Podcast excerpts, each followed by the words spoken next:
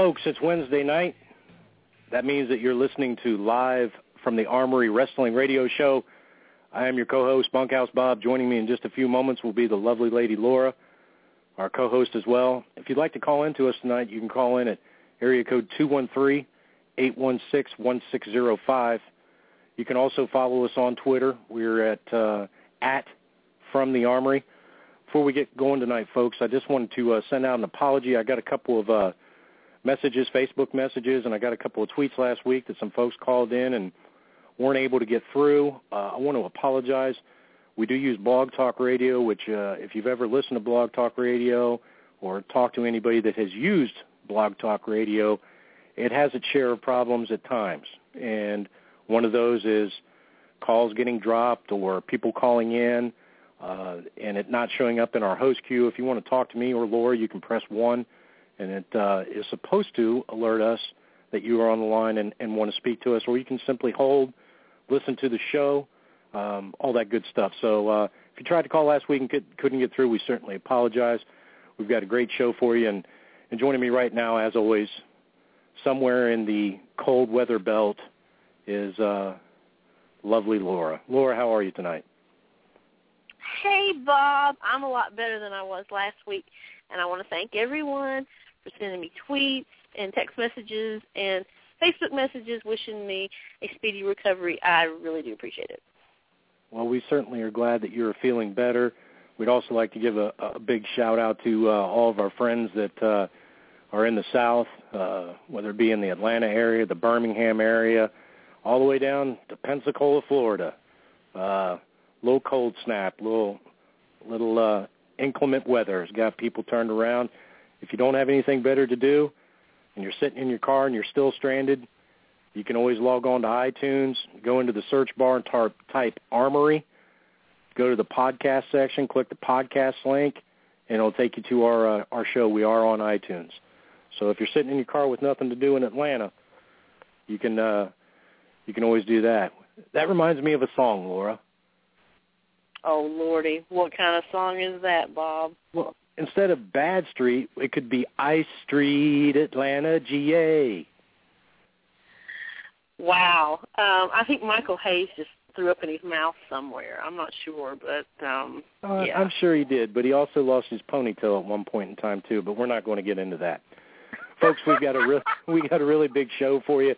Joining us tonight is uh, a guy that uh, has his fingers on the pulse of the indie scene because he's an independent wrestler. Dean Richard is going to be joining us in the eight o'clock hour.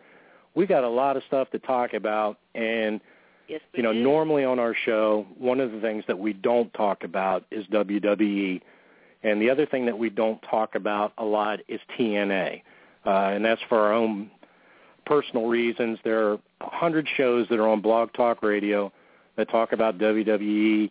They talk about TNA. That's all they concentrate on. They can give you a match by match breakdown of everything that occurred the three hours of Raw or two hours of SmackDown or you know one hour of main event or whatever it is.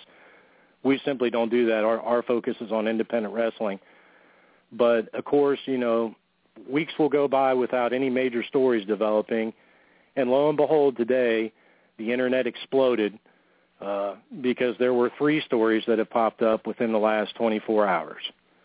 Um, the first one, obviously, being CM Punk quitting the WWE. Laura, you saw that, right? I sure did. I like to had a heart attack. Yeah, there's a a lot of bannering going on, and um, I can. This this is what I will tell you.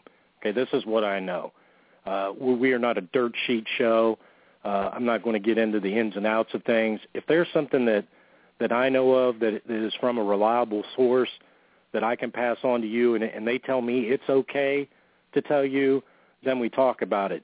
If it's all based on innuendo and rumor, then we would be just like any other show, you know, speculating about what we think's best and what we know and, and all that other business.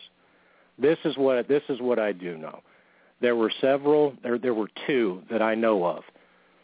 Two reputable people in this business whom I saw put up posts that said that this is legitimate, that CM Punk has become disenfranchised with the machine. especially after the Royal Rumble, watching Ugh. Dave Batista win the Royal Rumble after being absent from the WWE for a number of years, and he is fed up and had enough, and he's going to go home and he's going to sit until his contract expires. Okay? Here's my take on it. It's one of two things, and it, I'm pretty black and white. Laura knows this. I'm kind of cut and dry. It's either true that he has become tired of the machine, he's become tired of the schedule. No one keeps a more grueling schedule other than CM other than CM Punk, maybe with the exception of John Cena.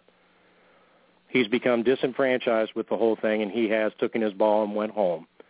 Or because our memories can be extremely short, this could be one of the most elaborate works that the WWE has put on in quite some time, going back to the pipe bomb that CM Punk did a couple of years ago.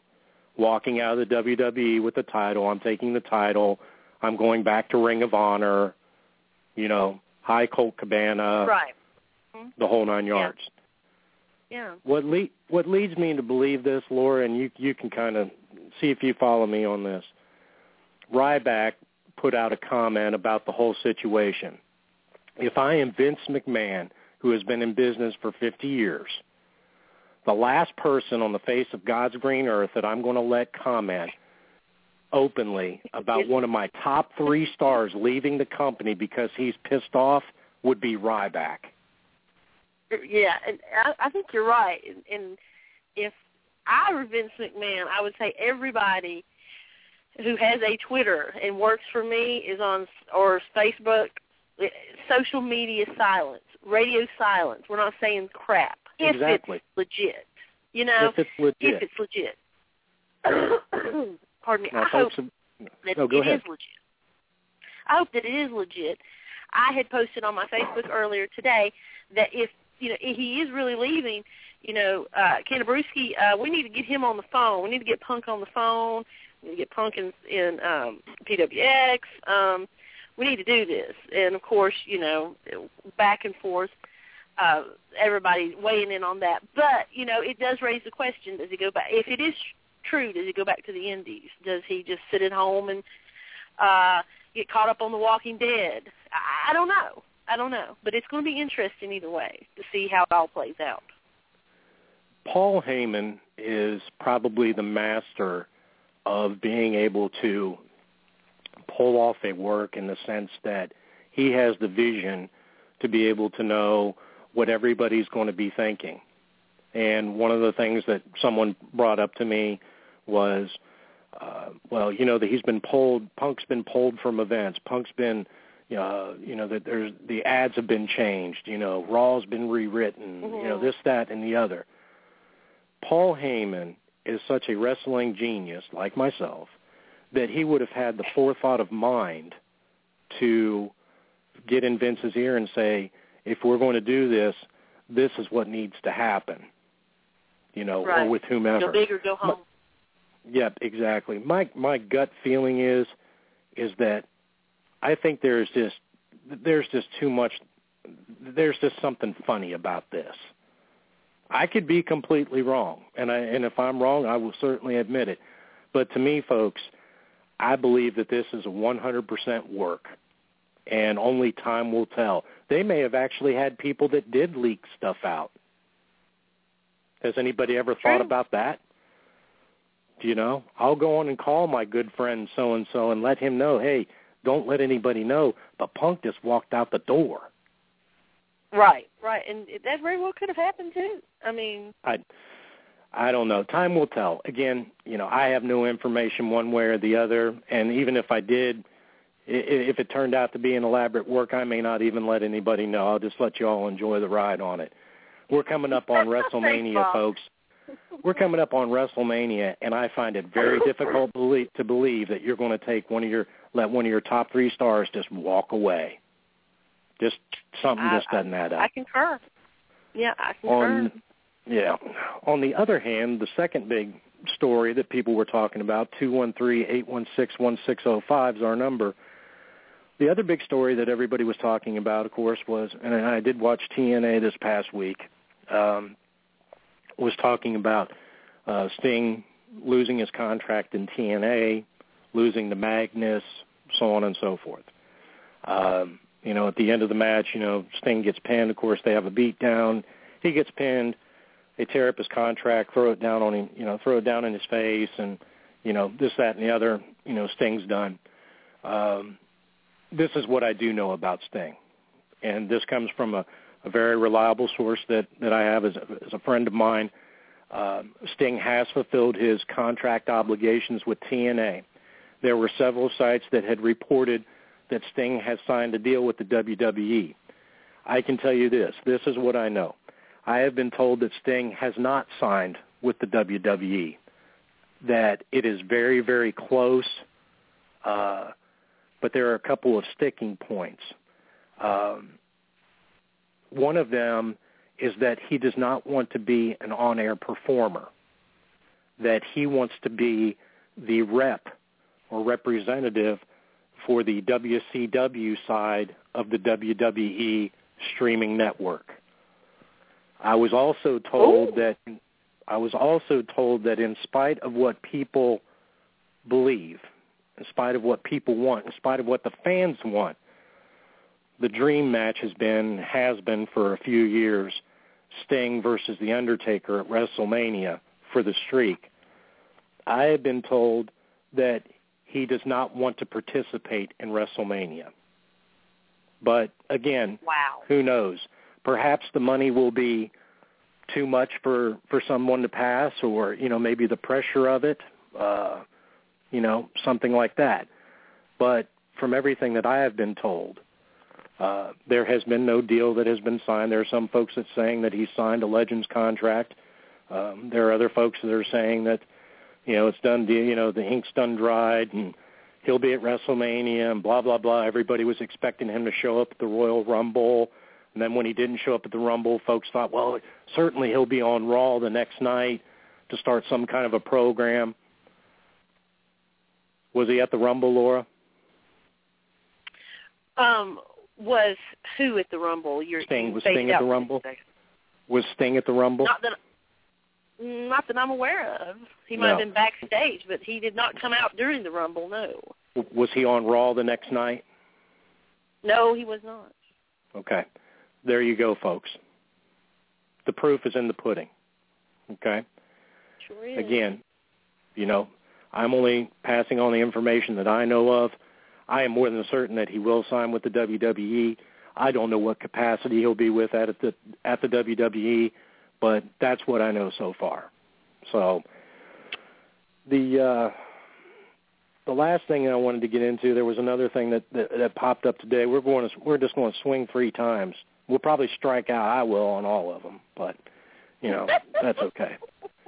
The last one was is that there was a a picture posted up today by TMZ of a mugshot of Matt Hardy and his wife, uh, Reby Sky, Reby Hardy. Uh, both of them obviously had cuts and bruises on their faces, and this resulted as an altercation that happened in in Virginia at a hotel room, and it was portrayed that it was breaking news. Folks, if you do a little back look on this, this stems from an incident that happened on January the 1st of this year. Why it is that we're now on January 29th and everybody's just decided to pick up on this, uh, your guess is as good as mine. Um, it very well could be to do with the fact that um, Reby has a um, has a Playboy deal coming out. Um, I believe, and I just had it up here just a minute ago. She has a uh, a video and a pictorial uh, on at Playboy and PlayboyPlus.com on February 2nd. I, again, the timing on this really, really stinks. You know, I don't know what happened. But this is what I can tell you. I've met Matt Hardy. I've talked to Matt Hardy several times. I've met Reby. I've talked to her several times. Both were were class acts in front of me. Uh, very very nice with the fans. You know, I, I don't know what happened behind closed doors in a hotel room. You know, it's obvious from the picture and from the arrest record and all that other stuff that obviously they got into some type of altercation with one another, you know, but I, I don't know. You know, I don't know what goes on behind closed doors. I personally think it's rather pissy of TMZ to pick up on this 28 days later and make this sound like this is an event that just took place last night at four in the morning, when in fact it happened, you know, at the beginning of January, and seemingly nobody picked up on it. So, I, I don't know, Laura. What do you think? I'm no fan of Matt Hardy, as you know, um, but I I do believe that it is um, unfortunate that if they were going to cover it, why didn't they cover it earlier? You know, right? I don't know if things just leaked out. I don't know. I do think you have a point about it's very coincidental. She's getting ready to do, you know, something for Playboy or has done something for Playboy. It's getting ready to come out, and now this comes out. You know, and there's no such thing as bad publicity these days. Seemingly so. so. There you go. Yeah, I, I don't know, folks. It, it just, uh, like I said, timing on on all this stuff is it seems to be the key with any story, and you know, we're two out of three on them. You know, so the punk thing, you know, and the Matt thing, the timing on it just seems weird to me, and you know, of course, we'll see what happens with Sting. Two one three eight one six one six zero five. Wanted to uh, wanted to give a shout out to uh, a friend of ours, Shafi Abraham, uh, who've uh, worked with in the past on another show. I picked this up off of Facebook. There was a YouTube link. Uh, he had an interview with Daniel Bryan uh, and got a really, really good interview out of him in a short period of time. I think the interview time was only like 15 minutes, 17 minutes, something like this. And they talked about everything from uh, uh, his time in Ring of Honor to his current run in the WWE.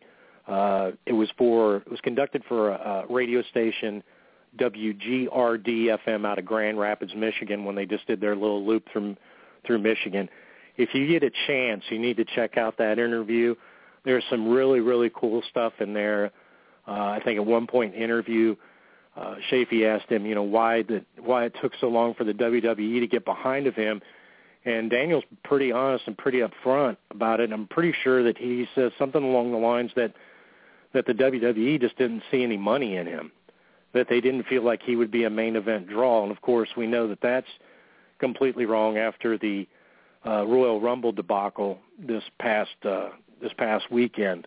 Uh, but a very very cool interview. Um, if you get a chance, you need to check that out. It's on. Uh, if you go to my Facebook page or you go to Laura's Facebook page, I know that I shared it. Um, very cool. Did you happen to see it, Laura? I have not been able to watch it uh, or listen to it yet, but I did see the the post on there, and I was really happy to see um, Shafi getting uh, getting that out there. You know. Yeah, it was a very very cool interview. I mean, he was pretty. He was he was very straightforward, very honest uh, with his answers. So I was was very cool uh, hearing that. And uh, one the one other thing that I did want to mention, I personally did not watch the Royal Rumble, um, and from everything that I heard, I'm probably glad that I didn't. I am not a Dave Batista fan in the slightest. Um, you know, and I, I shared those sentiments on my Facebook page. Uh, I have a very difficult time with the WWE as it is, but when we get to this point in time in the year, when we get around the Rumble, going on the road to WrestleMania, uh, you know, the past three years now, we've gotten a part-time star, in my opinion, you know, pulled out of the closet, dusted off, and put back into action, you know, twice being The Rock, and then, you know, now Dave Batista. You know, and to me, I, I think it's uh I think it's an insult to the fans. I think it's taking money out of my pocket or out of other people's pockets to see somebody that has no relevance – right now in this day and age in wrestling. Uh, I, I'm honestly to believe that that Dave Batista is the best choice to go into WrestleMania. You know, off the Royal Rumble win. That that's a bunch of malarkey. You know, that's just that's just my opinion. Uh, you know, I could I could see why you know Daniel Bryan or CM Punk or or some of the guys in the back would be pissed to have this guy swall you know go on and swanner on in, just like The Rock did. You know, and go on and take up a spot for somebody to be, you know, at the grandest stage of them all, WrestleMania. You know, that that's just my opinion. You know, I, I just I don't care for it. I don't like it at all. You know. So that's what I know. Uh, I wanted to uh, cover. We had a, an event with uh, CWF Mid Atlantic um, that was held in Gibsonville, North Carolina, and I'm sorry, folks. I'm looking at two different things. My apologies. Gibsonville, North Carolina was uh, CWF Mid Atlantic was called Night of Grudges, and I wanted to give you a match breakdown on this. The team of Garrett Weston and uh, Kandarak defeated the team of Jimmy Parker and the Killbillies. Uh, Lance Lude, who I'm still waiting to get an email back from Lance if you're listening, beat Chet Sterling. Lance. Uh, let's see, Mid Atlantic Tag Champs. Mecha Mercenary and Michael McAllister defeated three teams in a gauntlet match to retain the uh, CWF Mid Atlantic Tag Team titles. I was kind of interested about that. That's you don't get that that often. Uh, a gauntlet match uh, for for to face three teams for the tag team titles. That I thought that was kind of cool. Uh, see, Chase Dakota uh, retains the Mid Atlantic TV title by beating. Uh, I think it's Bad Attitude. Uh, let's see, Zane Dawson beat Adam Page for a future title shot against uh, PWI champion uh, Laura's fourth favorite wrestler, Shane Helms. Lord have mercy. Rick Converse defeated Walter Eaton, uh, and there was a wild brawl at the end of that match. Uh, Corey Etzel defeated Manny Garcia uh, with CWF heavyweight title implications. And then Donnie Dollars defeated Nick Richards in a uh, a what was a, a very sickening dog collar match, I will say, uh, that involved chairs, thumbtacks, and a barbed wire bat. Uh, the next event. There you go. Yeah, the next event for uh, CWF uh, is February the eighth, and is being billed as a night of Ultra J Junior Heavyweights. You can find out that information on uh, CWF Mid Atlantic. It's at uh, www.cwf247.com. And this is one of those uh, promotions, Laura, that, that I've tried to keep my eye on um, because they've got some uh, they've got some good stuff there. I like uh, I like some of their uh, some of their matchups and what they've got going on there. Well, shoot, yeah. I mean, Adam Page.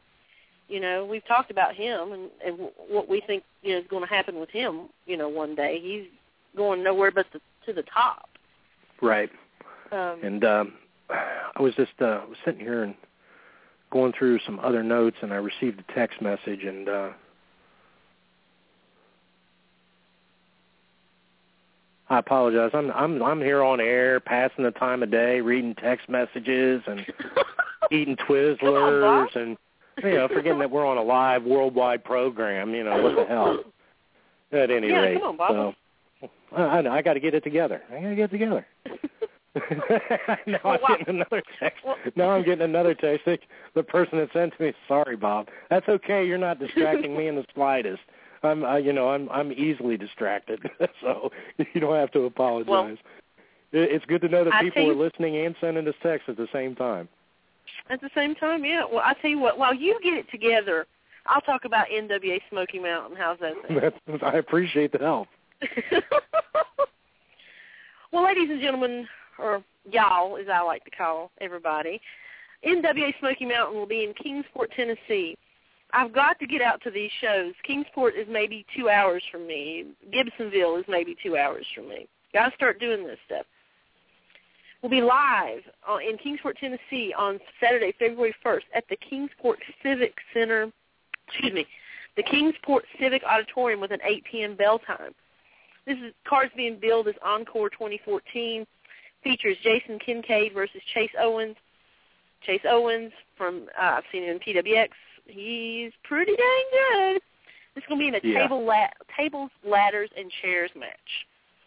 Uh, also, our good friend um, Cedric Alexander will be facing the Reaper, Matt Conrad. Um, you can get the full card information at www.nwasmokymountain.com. I'm really interested in that Jason Kincaid and Chase Owens match. You and I have talked about Jason Kincaid before, and um, Oh I, yeah, I, he's I, awesome. I watched him in TCW, and I've I've seen him uh, wrestle in a couple other organizations, and uh, if I'm not mistaken, I believe that he is the longest reigning junior heavyweight champ in NWA Smoky Mountain history.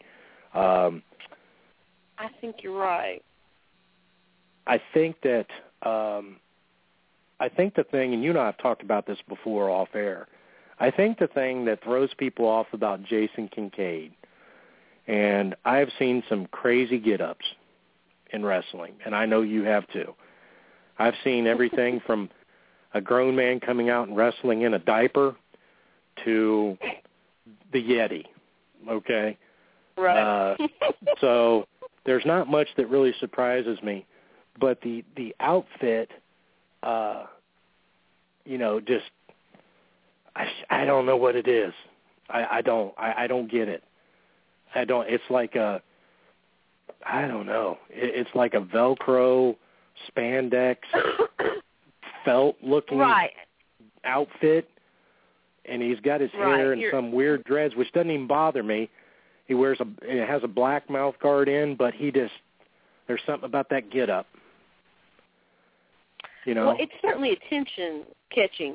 Uh, I follow him on um, Instagram, and he has some great stuff on there. Um, but uh, yeah, yeah, I, and I think it's just you know he's wanting to grab people's attention. You know, I, I guess he doesn't want to like blend into the crowd. You know. Yeah, I, I think you're right. I, I- I'm just curious if that he changed ring attire.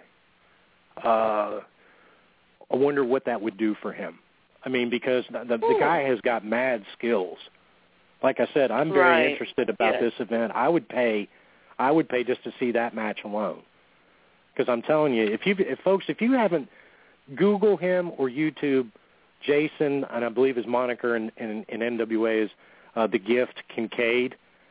Google Mhm, him or mhm. YouTube him and check out one of his matches because this guy's just crazy. I mean, I, I, I, I think, I, I think so. You know, I, I, I think so. So, Oh yeah, I, I I think it's just something to to um you know stand out, and he may you know wear some kind of mouth guard or something too. You know.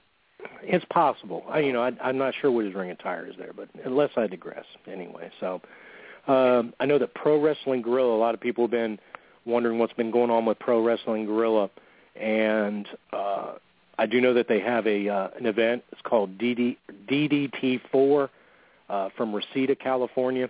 The American Legion Post number 308. This is a, a tag team tournament with some great wrestlers and matchups in this, and PWG is is famous for this. Uh, Chuck Taylor and Trent versus Johnny Goodtime and Johnny Yuma. Some folks may know them from uh, Championship Wrestling from Hollywood. Peter Avalon and Ray Rosa, which is PP Ray in Championship Wrestling from Hollywood. I like them a lot. Uh, versus Brian Cage and Michael Elgin. Uh, ACH and AR Fox versus Rich Swann and Ricochet. There is a singles match and I know that um, as of airtime, I believe this match is still supposed to happen. This is Tommaso Ciampa versus Roderick Strong. Some folks know I, I put up a, a thing on my Facebook about Roderick Strong being uh, pulled from a, a Ring of Honor card in Pittsburgh, I believe it was, and Cedric being inserted uh, due to the, uh, I believe, the, the injury that he sustained uh, facing AJ Styles. Um, I don't know how much of that is legitimate and how much it isn't. I mean, it was just a few short weeks ago. You know, B.J. Whitmer was nearly paralyzed and retired in the ring, and yet he's still wrestling. So, you know, I, I can't tell you that. Uh, there's much, much more on this uh, this in this event. You can find uh, their website is uh, www.prowrestlingguerrilla.com. Um, I, I've I've watched one PWG event. Uh, really like really like the talent that's there. You know, Adam Cole comes out there, and uh, you know a lot of the other guys oh that yes, you see. Adam Cole. Yes, Adam Cole. Yes, uh, there there are a lot of guys that that, that you see out that way at, uh, that that everybody's familiar with. So it's not like we're talking about people that uh, that that that you're not familiar with. So if you get a chance, check that out. Let's see Yes. here, Laura. You watched or you have some results. Uh, I have some results from Shine. Unfortunately, I didn't watch it, and after reading them, I wish I had of because Okay. um, these girls, I've seen them before. They can go. Now, this, this is not no, oh, let's have a cakewalk around the ring and and or in the ring and let's you know dress up for Halloween. No, no, no, no, no, no, no. These girls, they go. And let me just uh, run down some of the results here. First of all, the show began with a 10 bell salute for Mae Young. Uh, the entire roster around ringside. I think that was wonderful for them to pay homage to um, uh, such a pioneer, such a great. She makes me smile every time I, I think about her and say her name, uh, Mae Young. Uh, however, on the way back to the um, ring, is it Nevaeh? That's how you say her name. I just want to make sure I'm pronouncing it right. I believe that's and right. Leva, yes. and Leva Bates got into a fight. Mhm. Um, Kimberly beat Sojo Bolt with a Samoan drop. Amber O'Neal, we know her from um, PWX and a couple of other promotions, pinned La Rosa Negra. Uh, Mercedes Mercedes Martinez defeated Su Yung. Um, Shine will hold an 18 tournament at Shine 17 on February 28th to crown its first tag team champions. Hmm. Sounds great to me. Yeah. Serena D beat uh, Santana Garrett. Uh, Amazing Kong. I would love to see her uh, somewhere close. Uh, Penn Taylor Made. Uh, the Buddy System uh, beat the N, the SN, SNS Express, which is uh, a good friend, two good friends of yours, Sassy Stephie and uh, Jessie Belle Smothers. Yes, the Uh, the Buddy Express. System, yeah, the Buddy System's made up of Solo Darling and Heidi Lovelace. Uh, Allysin Kay uh, defeated. Uh, actually, Allysin Kay and Jessica Havoc uh, went to a double knockout in a no DQ match. When do you I hear heard- about no DQ in women's wrestling? Right, and I heard that that was probably one of the most hardest hitting matches uh, in women's wrestling in some time. Uh, I understand that at the beginning of that match, Jessica Havoc came out and tried to put a a a stiff boot to Allison and ended up knocking the ref out, and the ref was out for most of the match, and they just went nuts on one another. Well, I mean, that, like I said, these girls go. This is not any kind of, you know, Bambi Pambi kind of stuff we're used to in some other promotion. Mhm. Um, just a couple more. We got Nevaeh. She uh, pinned Leva Bates. Uh, Angelina Love uh, beat uh, Leah Von Dutch. Mhm. Um, and Leah attacked Angelina after the bell. Now, this Mhm. is interesting, I think. Uh, the main event, Ivelisse pinned Rain with the code red to win the Shine Championship. So we got a new uh, Shine champion. Right. Uh, Rain then told um, Ivelisse that she's no longer part of Valkyrie Hmm. and then was beaten down by her former stablemates Havoc, O'Neal, Deeb, and Love made the save, but Serena hit Ivelisse over the head with the title belt and joined Valkyrie. So had a little bit of a heel turn there. So Hmm. um this stuff sounds good and I like I said I hate like the devil that I did not catch it, but the next time it comes on you can best believe that that is exactly what I'm going to do. Because You- that right there sounds like stuff I want to see. Yeah, and and folks have asked us, you know, uh, when are you going to be able to get some female wrestlers on? When are you going to get some people coming on that maybe perform at Shine or at Shimmer? I'm not going to give anything away. Uh, I'm not going to give you any names because then you'd be like, oh, well, you know, they just gave the name away.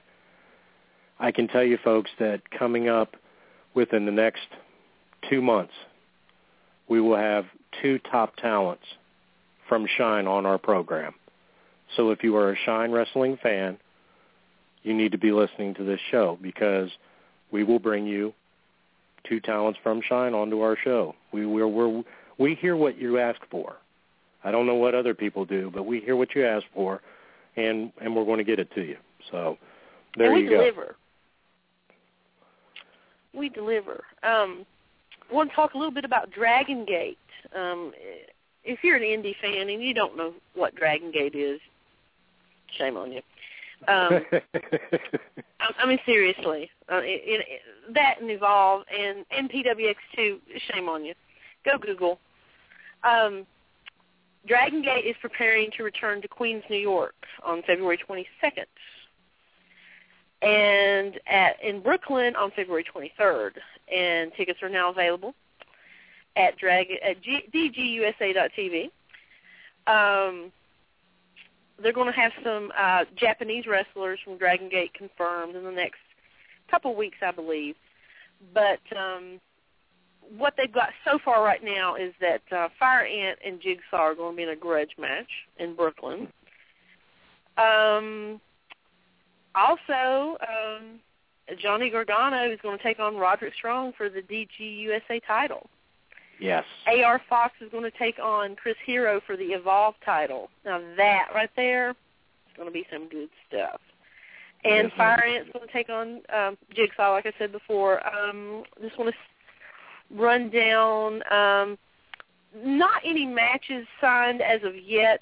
Uh, I haven't just received an email, but these are the people who are, you know, booked to be there. Rich Swann, just saw him Mhm. in PWX against Davey Right. Richards, phenomenal. Uh, Trent Beretta and Anthony Nese of the Premier Athletic brand. The Bravado Brothers, my new favorite tag team. Um, uh, what are you laughing for? Nothing. I just I can't. I'm not allowed to laugh. I No, You know, I'm I- just curious because you're always laughing at me for some reason. Um, no. We're going to have Chuck Taylor, my BFF Caleb Konley. He's going to be on the card. Uh, and Shane Strickland. So it sounds like an action-packed card. Um, going to have to probably get those pay-per-views, except for that one's going to be the night of $5 wrestling, so or we'll be in Concord. But um I, you know, I didn't get any information about that card in Tennessee. I never did. Um Okay. never got that information, but um we Well, can we talk about something else. Well, we can do Or take a this. We, we, we, well, we Okay. can do this. Is that uh, that Laura had a friend that went to a show uh, in Tennessee. That there was one particular person that was on, which is Laura's fourth favorite wrestler in the world. That would be Shane Helms, because he still dresses like the Green Lantern. Um, and what did your friend tell you about this particular card in Tennessee? That it was the shit. See, I knew I'd get you to say it. but there you go. Uh, let's see. I want to run this down. Uh, Ring of Honor results, Pittsburgh Finest. Uh, this was from January 25th. Um, this was a good show. Uh, unfortunately, Paul London was not able to compete uh, at this event due to some travel issues. Uh, and you know, when I said previously that B.J. Whitmer had a, you know, injury, came in the ring, cried, said Jimmy Jacobs needed to have his job back, you know, and he retired, blah, blah, blah. Well, B.J. Whitmer and Jimmy Jacobs defeated ACH and T.D. Thomas in Pittsburgh. So that's what I can tell you about people being injured. Uh, Hanson won the top prospect tournament that Ring of Honor was putting on. Michael Bennett defeated Rhett Titus also known as the romantic touch, romantic touch, rheumatic. I've got rheumatic fever. Uh, Tommaso Ciampa beat Taven and Jay Lethal uh, in a three-way uh, three-way match to, to retain the Ring of Honor TV title. Uh, Cedric Alexander beat Andrew Everett in a terrific in a terrific match. I can't talk now. Uh, from what I was told, the crowd after the match stood and chanted, "That was awesome." So you know, I already knew that when Cedric was in the match. So, you know, uh, Kevin Steen, Exactly. Kevin Kevin Steen beat Kyle O'Reilly. Hero and uh, Elgin defeated Cole and Hardy and the Briscoes. And I heard conflicting reports after the match that Chris Hero would get a title shot at Cole, but then I read something else, another post that said Michael Elgin got on the microphone and told the crowd that he would be Ring of Honor champ by the time Ring of Honor comes back to Pittsburgh. So I don't uh, I don't quite know what's going on with Ring of Honor, uh, and that's not unusual because you know, folks, I like to stay connected, and and I've made some friends in this business, and and this is what I know, and and, and it's on our, on our on our website. Um, that we talk about wrestling that we would pay to go see, and if we don't like it, we're not going to talk about it. Uh, but something that I will tell you that I found out, and I found it kind of disturbing, is that I have a friend uh, in this business that runs a legitimate business um, that was getting phone calls from management and Ring of Honor, uh, basically uh, threatening them and uh, wanting to pull talent. And a lot of times, you know, I don't know everything that goes on, uh, you know, behind the scenes, and you know, I, I'm not a sponsor or I'm not, you know, linked in financially uh, to any promotion one way or the other.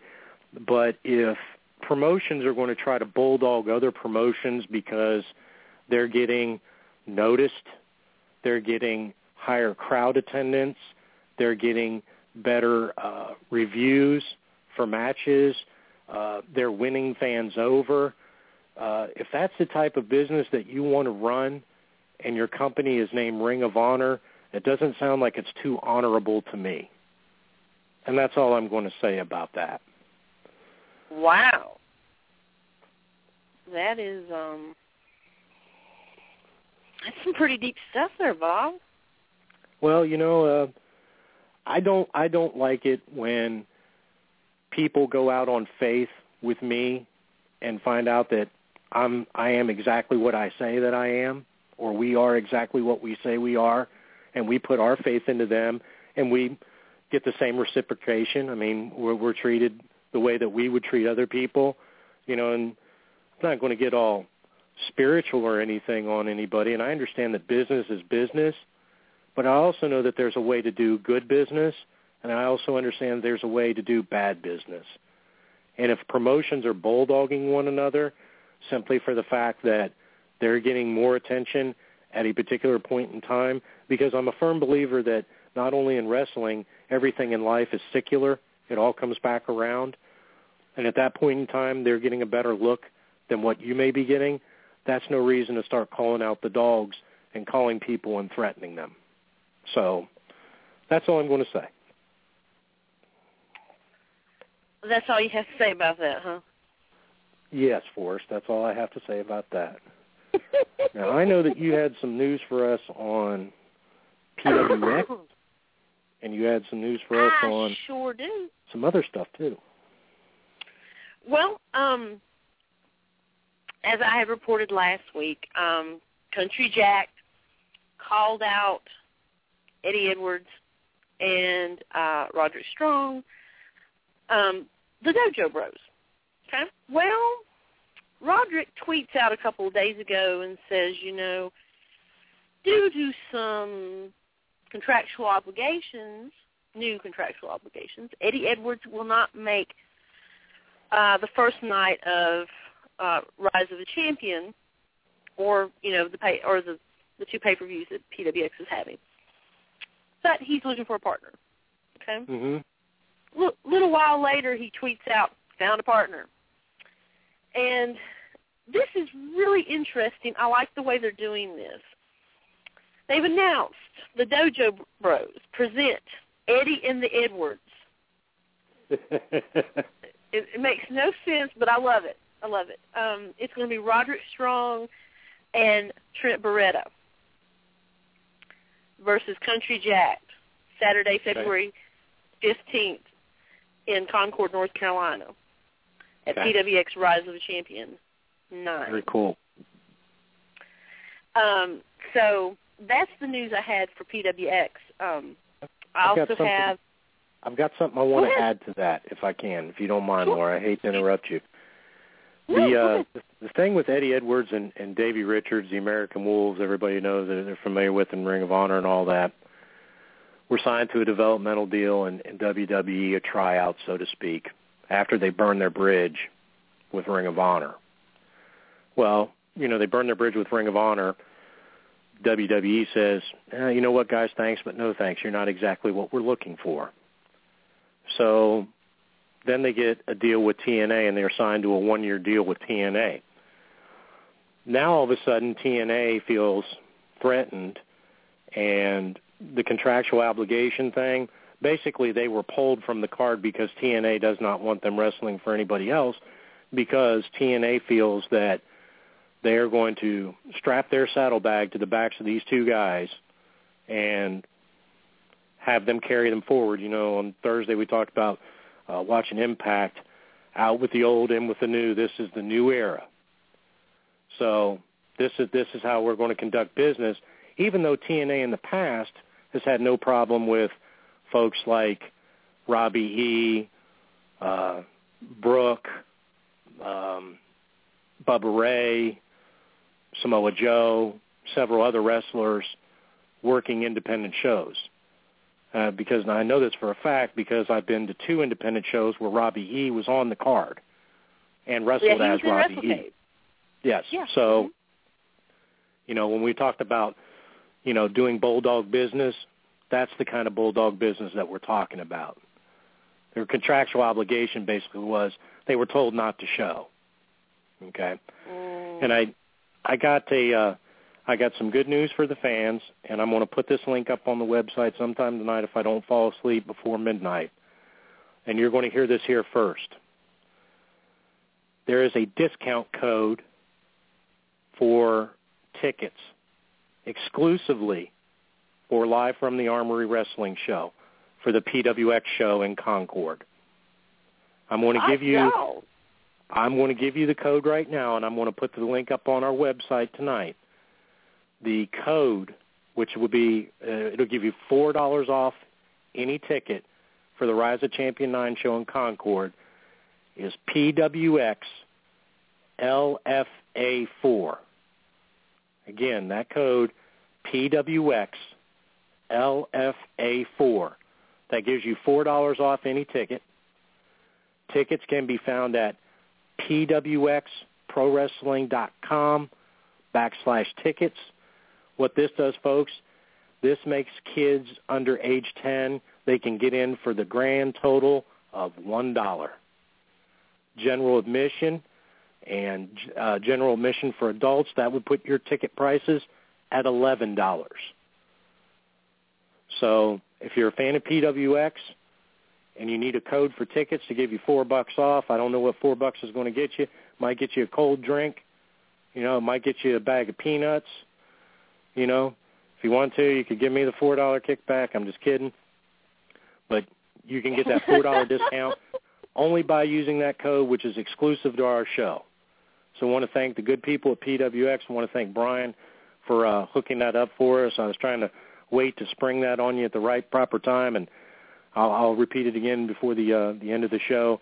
But uh, you want a four dollar off on your ticket for Concord for Rise of the Champion Nine? Go to the website, enter in PWX LFA four, get you a four dollar discount on those tickets. Wow, that is absolutely awesome. Uh, that's even a surprise to me. See, I, I even pull stuff out that nobody knows about, and it's all good. See, because uh, cause you're sneaky like that, Bob. You really are. I am. If it was bad news, I'd tell you right up front. I don't have time for I was going to say, are you going to become, you know, bad news Bob, like bad news Barrett? I thought, you know, I've got good news and I've got bad news, and I thought, oh no, but it was good like news be- and it was all good. How would you How would you like to be saddled with that gimmick? Get to stand out there say, and tell. you know, can you just cut me loose right now? So, what can you tell me about milestone wrestling? Well, I've got to get to one of these cards. I'm telling you, I, I I've got to. It's it's some crazy stuff here, folks. Milestone uh, Wrestling uh, had a card in Hickory, uh, the 25th, which was this past Saturday. We'll run down the results, and I hate I missed this match. Belton Creedmoor defeated Fireball, Mad Dog, and Prozac in a, excuse my French, ladies and gentlemen, clusterfuck death match. This is a family Uh, show.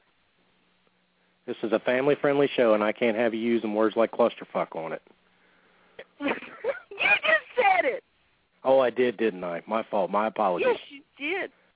I apologize to myself my and Laura. I know. I, when I when I say excuse my French, you know something bad's going to happen. well, I'm oui, oui, madame. Oui, oui. Okay. Um, Mickey McGuire defeated Little Donnie. Eric Adams and Jason Cross defeated the Young Guns. Trey Chaos defeated Tristan Ramsey and Mike Levy in a three-way. Our good friend Terry Houston defeated Rusty Rodriguez in a Singapore cane match. Now you know that had to be Brutal. had to be bad, Brutal. brutal. Um, Zane Riley defeated Mosi, I think it's Camo. Um, and Colt 45 defeated, defeated Matt Reby for the Smash Smash Mouth Championship. Now, What championship was in that? two weeks, pardon me, the Smash Mouth Championship, Okay, all right. which I believe is Milestone's championship. Saturday, February 8th. hmm Um, I wish that I could go to this. I don't think I'm going to be able to. It's uh, called Hardcore Heartbreak. Bell time is 8 p.m. Tickets are eight dollars. Hickory National Guard Armory. Um, there's going to be a Smash Mouth death match, Colt 45 versus Rusty Rodriguez. Hmm This is this is the one I want to go see. And excuse my French again. Five dollar wrestling clusterfuck death match.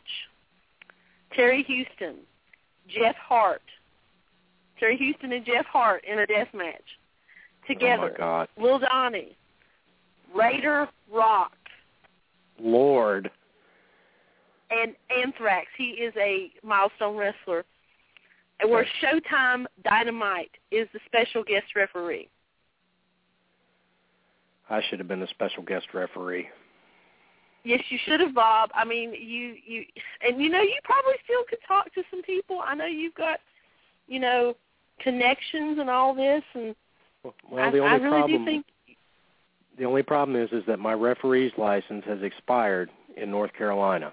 So that's the uh that's the only drawback to that whole thing and I don't think there's enough time to get the paperwork pushed through. Uh that right there folks, if you're not familiar with uh Milestone and you're not familiar with uh uh five dollar wrestling and you're not familiar with with some of those names that we've we've said hardcore Terry Houston good good friend uh Jeff Hart Raider Rock. Uh, if, if you're not familiar with uh, with some of the uh, some of the stuff that I've had the privilege of listening to, you have no idea of what you are missing. Uh, no and- and- kidding.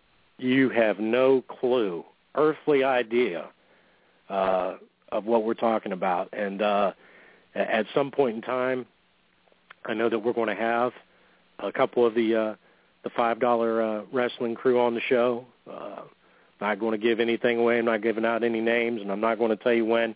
But they're coming up very, very shortly, very quickly. And uh, always great to talk to those guys.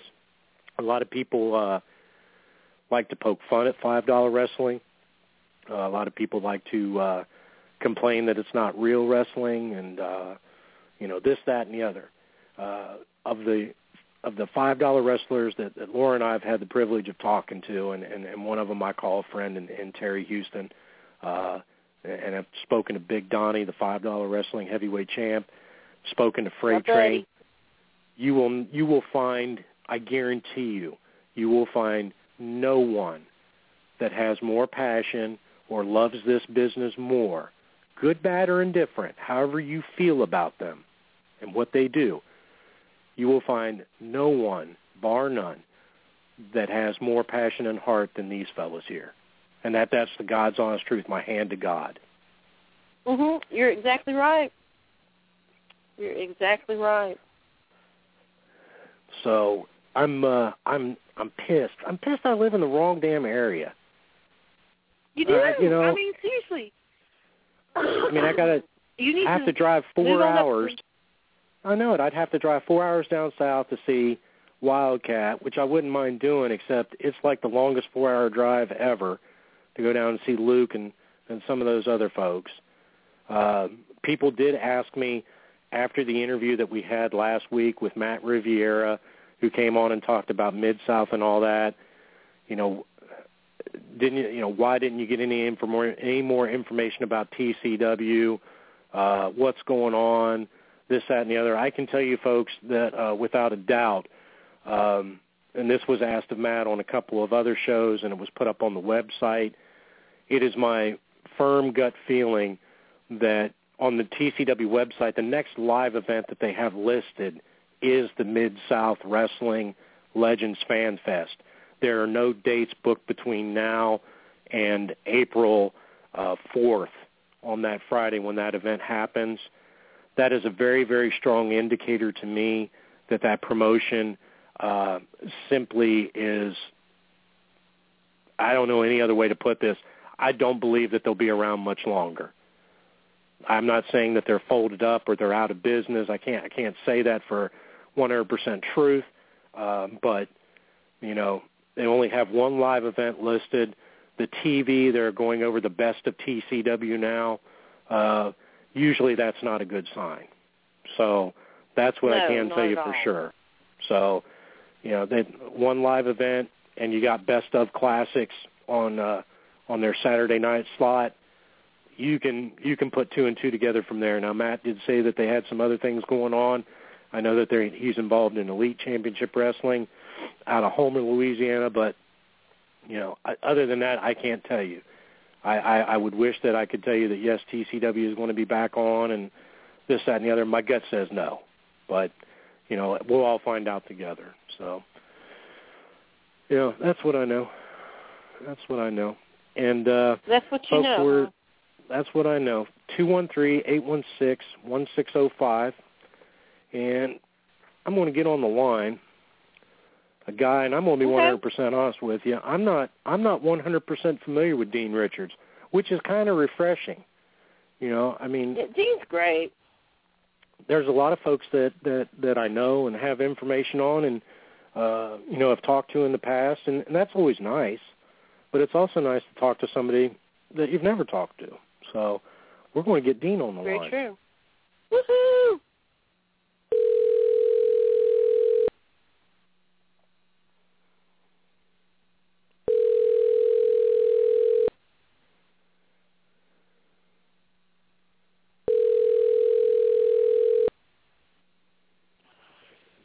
Yellow. Hi, Dean. yep. Hey, this is Bunkhouse Bob from the uh, live from the Armory Wrestling Show. How are you, sir? I'm great. How is it? Well, you know we're getting it. We're swinging and ducking. We're live on the air, and uh, with me on the phone is uh, our co-host, lovely Laura. Of course. How you doing, Laura? I'm doing. I'm doing well, Dean. How about you? Awesome. Dean, I was just telling everybody before we uh, before we made the phone call and uh, and called you. There are a lot of folks that I'm familiar with, and that's always cool. And then there are folks that I'm not familiar with and have just learned about. And sometimes that's cool because it's refreshing, you know, to be able to talk to talk to new people in the wrestling business. And I'll be 100% honest with you. I'm really not that familiar uh, with a lot of uh, a lot of your matches and and how how things came about for you. So we're just going to go with it. How's that sound? That works for me, man. Fire away. Okay. All right. Dean, uh, will you tell us a little bit about uh, what made you first want to get into professional wrestling? Uh, it goes back a long time, man. I've I've wanted to be a wrestler since probably I was in diapers. Wow. And uh yeah, it it's, it's been a while. Uh, some of my earliest memories were of watching wrestling. It's just something I've always wanted to do. Now, now, growing up, um, where was there a particular uh, promotion that that you had access to, or that that you watched one over top the other? Was was there there uh, WWE or NWA or or what what what did you watch? Well, it was mostly uh, early '90s were WWF, and uh, I didn't get to watch NWA much and then you know late '90s during the Monday Night Wars, it was both. Man, I was soon as eight o'clock hit, I was watching Nitro, and then from nine to ten, I was back and forth between Raw and Nitro, and then of course ten to eleven, I was finishing up on Raw. Now, being from that time era, because you know I've been a fan, and I'm going to date myself for you. I, I can remember first watching professional wrestling in 1978 is when I first started watching. so having gone through and yeah, and and having gone through and, and watched it, and knowing what the Monday Night Wars were, you know, and what they meant to wrestling. From your perspective, was it just, you know, this is cool as hell, or had you already started buying into the business? Did you kind of get the idea of what was going on? At the point, I mean, I I, I had a, a sense of what was going on, but at that point, I was still pretty young. I was just I was so much of a fan that I was I ate everything they they threw out of it. It, it was great. And the thing was, is they were they were so good at competing that they just made each other better. And I towards the end, I was a WWF fan, man. Uh, I guess Stone Cold kind of had a big part in that. And well, did you, WCW did you just got. Go what? ahead. I'm sorry.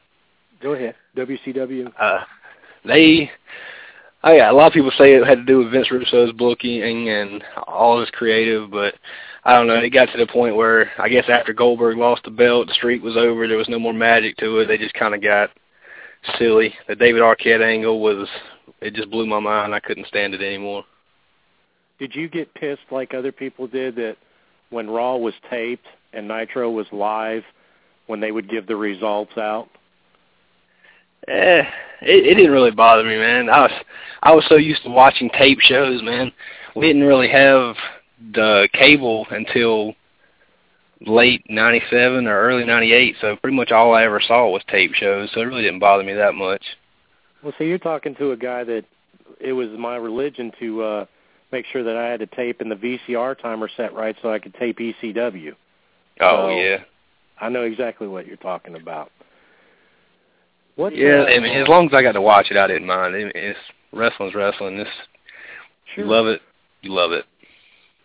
Who, uh, who, who was, uh, who were some? You, I know you mentioned Stone Cold Steve Austin. Who were some of your other favorite wrestlers or wrestlers that that you started looking to early that that you thought were cool? Uh, let's see, man. I, I can't lie. I know a lot of people would disagree here with me, but I was a huge Goldberg fan, man. Just everything Oh, about it, the, Lord. s- the streak, the the everything. I, I was I was young, but I, I loved Goldberg. And uh let's see. And a lot of people don't like this either, but I towards the uh the end of WCW, I, I was a Jeff Jarrett fan. Double J, Okay. man, he was he was he had the charisma. He wasn't always the greatest wrestler, but man, he could he could talk.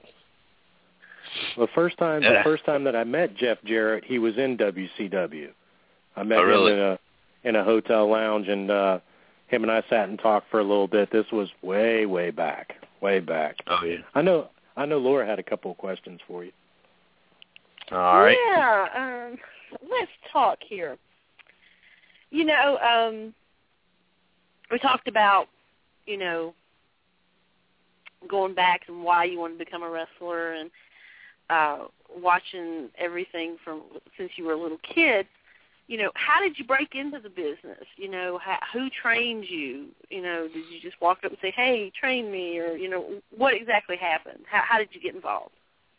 Uh, well, it's kind of crazy because I, I never really knew how to get into the business. Like it was something that I it was the only thing I've ever really wanted to do is just be a wrestler and to make it. But I never knew how to break into the business, and I just happened to be looking around online one day, and I saw uh, I think I can't remember. It was a post from a local company, SCW, South Carolina Wrestling they said uh training this Saturday I think it was one o'clock. They show up if you think you got what it takes. And I was like, you know what? Hey, first time might as well just go try it out, see how it is. I didn't really know what to expect. I didn't know how hard it was gonna be. I just went and gave it a shot. And I think I kind of I'm I kind of impressed them that first day because I mean I already knew how to take bumps and wasn't too bad at running the ropes, and I was in halfway decent shape, so I just I don't know. I it was uh, I want to say it, it's a lot harder than I thought it was going to be. The training, I didn't realize how how bad that ring hurt when you hit it. But yeah, since that day, man, it's just been full throttle ever since. So it's it's in your blood, basically. Oh yeah, I, I love it. And um, who who trained you? It was a mixture. Let's see, my buddy Eric Thompson, he had a little hand in it, and a guy I'm named sure. T.J. Boss. Yeah, a guy named T.J. Boss. He did a he did a good good bit of the training too. So let's let's talk a little bit about Mr. Eric Thompson. oh and Lord. Your, and and uh, your um, relationship with him and a and a very suspect ending match. Let's talk about that because I asked you two about it at at Ziggy's last weekend. And yeah. the, the way Eric looked at me, he looked like he lost his best friend or something. When I said, "What was up with that match?" and he was like, "You didn't like it?" But yeah, let's let's talk about that. All right. Uh, it was it was one of those matches where he he wanted it to be more like I guess you'd say ROH style wrestling. You know the whole no selling, everything fast paced, and uh, I mean I, I'm all right with that. I, I'll wrestle pretty much any style you want to wrestle as long as I'm in there actually doing the thing. And we, I think the promoter told us maybe uh, two or three weeks ahead of time. He wanted us to go out first match, you know, set the bar kind of for everybody else the rest of the night. And at the end, he wanted us to kind of screw the fans over, you know, join forces. That way, set up kind of a tag team for the rest of the night, the rest of the shows. And Eric was, he was all about doing the the whole Hogan finger poke of doom thing. And I was like, well, I mean, that's been done. You know, I didn't want to do uh, be a complete copycat, I guess. And so I came up with a thing where we're we're trading the the elbows back and forth. And yeah, believe me, they they hurt because me and Eric, we're in the ring. We we kind of beat the crap out of each other. Yeah, you did. Yeah, but uh no, I came up with the handshake thing. I was like, it's a little bit different. We're not gonna copy the finger poke of doom thing completely. And so I wanted to see how it would work, and every, everybody there either they they loved it or they hated it. So uh, still kind of on the fence about it. I, I would have loved to actually have a finish for the match, but it was just one of those things. Do what the promoter tells you to do. So Now, if if you were to have a legitimate if you were to have a legitimate finish in that match, who do you think would have won? Would have been you or Eric? uh, I, I'm not gonna lie, man. Uh, nine times out of ten, I go over. Eric, I mean, Eric, he does he does a great job of what he does, but most of the time they promoters use use him to put other talent over. But I mean, he's he's good at it. He's he's a hell of a talent. Oh, let's let's ask him. All right, let's ask him. Eric, Oh my God, dude, you're so nice. So nice, Dean. I- Yeah, I- yeah. That's what I do. I do put over the talent. That's what I do. I, I said you're good at it though, man. That's, that's a hell of a compliment. I, yeah, hey, hey, that, I'm telling you, that's one of the things that I love to do. Is if I, if I'm not in the best shape and I'm not the greatest in the in-ring performer, at least I can. As you can hear, little sleazes in the background. I'll, Oh, hey, Zoe. Well, my kid just said I stink. Awesome. that's But that's, no, you know- cool. I, I appreciate everything that uh, Dean does with me on the road. You know, me and him, like you said, when we go on the road, we beat the teetotal dog shit out of each other, and that's how you know you're friends with somebody. Yeah, that's true, man. Because I, I've had a lot of people complain that I'm a little too snug in the ring with them. But I'm like, I mean, grow up a little bit. It's not it's not ballet. Folks, if, if folks, if you're just joining us, uh, we have Dean Richards and Mr. Sleaze Eric Thompson on the phone, two one three eight one six one six zero five. Kind of reminds me of something that uh, Mick Foley and Terry Funk talked about. Was is that uh, seemingly the uh, the more that you hurt each other in the ring, uh, the more money you make. The more money you make, the better friends you become, and you know, the more you money? hurt each other. You know, it's like that never-ending cycle. Oh yeah. Dean, when did we start making money? Ah. yeah, you you guys forgot about that part, right? You're supposed to Yeah. get paid, right? Uh, Yeah, we just like to beat the shit out of each other. That's it. yeah. Is that what it is? Give, give us a ring, and you know, a couple people watching, we'll, we'll go in there and beat the crap out of each other. Now you, I know well, that Eric. now, Could, go ahead, Laura. I was going to ask. You know, you said that you know you t- guys are going to be a tag team. You know, is this where Team Man Pretty comes into play? Because somebody needs to explain to me exactly what is Team Man Pretty. You want to go Uh, with this one, Dean, or you want me to take it? Uh, I'll let you. I'll let you take this one. That was your idea. Oh, Uh, good. I honest- can't wait. Oh yeah, honestly, uh, you know, when me and Dean started traveling together, uh, we were trying to get booked as a tag team every place we went. Every place that we went, they would never tag us up at all. And you know, we went and we actually had shirts made. We got the hashtag Team Man Pretty shirts made because I was like, you know, I'm not the cutest looking guy. You know, I'm not the hottest thing in the ring. You know, if I tag myself with Dean, uh, we can call ourselves Team Man Pretty because in the long run, when we're in the ring, the ladies aren't looking at me. They want us to roll up, but they're looking at the pretty guy in the corner with the baby face and everything, and that would be Dean Richards. So I told Dean, I said, you know, let's get a few of these shirts made. Let's see if we can sell them. Let's see if we can tag up somewhere. Uh, we sold some, we have sold shirts, but we have not really tagged. Yeah, we've only tagged in probably three or four different promotions. Most of the time, we end up going. Eric ends up being heel, and I end up being baby, and that's just how they they like to keep it.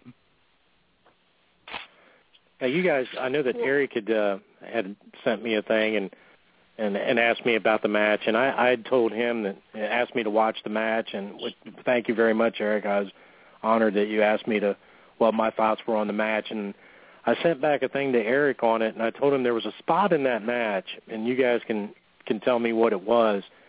It looked like it was almost like um like a modified version of a power bomb, but it was done on the apron from the floor. Do you remember? You know the spot that I'm talking about? Yeah, yeah, I I'm, remember that I'm pretty sure all Dean always well. does it. Okay. That- now, to me, th- this just being a fan from the outside looking in, that look that move looked like it legit hurt like hell. I'm just going to it say it does straight up. every single time. And you- usually, I mean, we can usually we can talk we can talk with the guys setting the ring up to leave a little padding on the side of the ring. Yeah, not this ring. This ring was uh, wow. It, I can't even describe this ring. Even the padding on this ring felt like concrete. Well, I actually found out about that ring. It's actually a 60s boxing ring that got converted into a wrestling ring. Right. Ooh. Yeah. Well, it felt like it. It, it was rough. Sounds Now, like some Cliff Compton, Nigeria crap. yeah. And I've, I've well, heard see, about that, those. that whole, go ahead, Eric. well, see, that whole spot right there, the only guy I ever do it to is Dean because Dean trusts me as much as I trust him in the ring, and he's the only one crazy enough that'll let me powerbomb him on the apron. Just the same as I'm not one of the only guys that'll get in the tree of woe for him and let him throw his knee straight through my jaw. So, Yeah, that's that's a fun time too. yeah, that was a fun bloody nose.